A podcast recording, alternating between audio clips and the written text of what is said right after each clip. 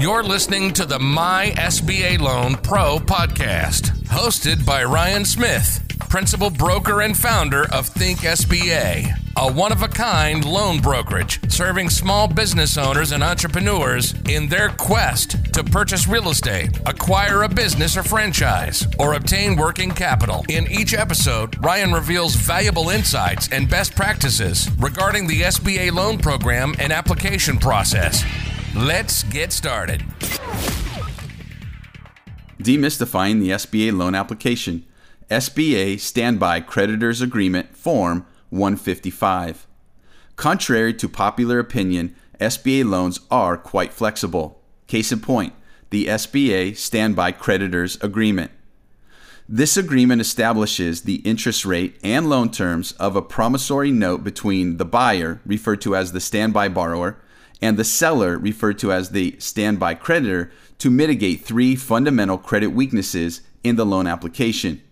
Number one, a shortfall in cash injection and post close liquidity.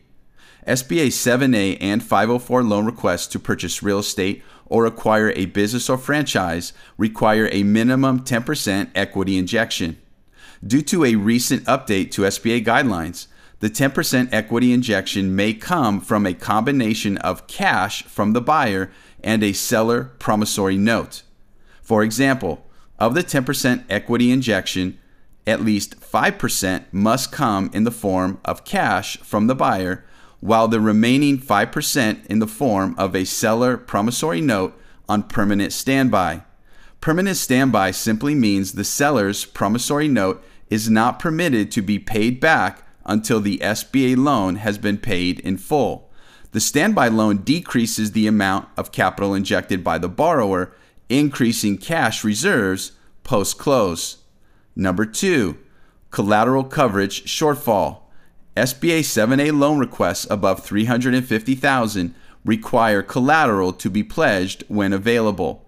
The actual amount of collateral varies and is determined by the requested loan amount, the amount of collateral available, and purpose of the loan. The definition of acceptable collateral includes, but is not limited to, equipment, tenant improvements, and real property, typically in the form of a second lien on the applicant's primary residence for working capital term loans to acquire a business, or a commercial mortgage for the purpose of purchasing owner occupied real estate. Let me illustrate. Buyer A is acquiring a business for $3 million. Buyer A is able to inject the minimum 10% required of 300,000, resulting in a loan amount of $2,700,000. Buyer A is willing to pledge their personal residence with 500,000 lendable equity. The loan amount of $2,700,000 minus the pledged collateral value of $500,000 equals a collateral shortfall of $2,200,000, which is higher than is permissible by the lender. In this case, the seller agrees to carry a promissory note in the amount of $700,000 to meet the lender's acceptable collateral shortfall criteria of $1,500,000.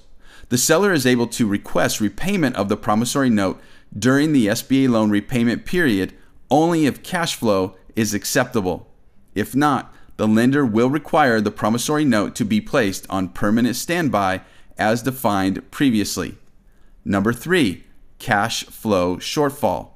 SBA 7A and 504 loan requests are required to meet a minimum debt service coverage ratio set by the SBA. If cash flow to repay the loan is insufficient, the seller is able to mitigate the shortfall for the buyer by carrying a promissory note on permanent standby.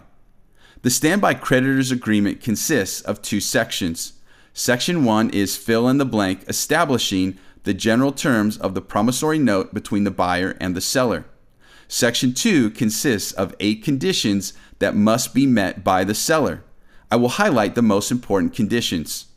Item number 1 requires the seller to agree to only one of the four options listed, either placing the standby loan on permanent standby or establishing repayment criteria concurrent with the SBA loan that include principal and interest or interest only payments.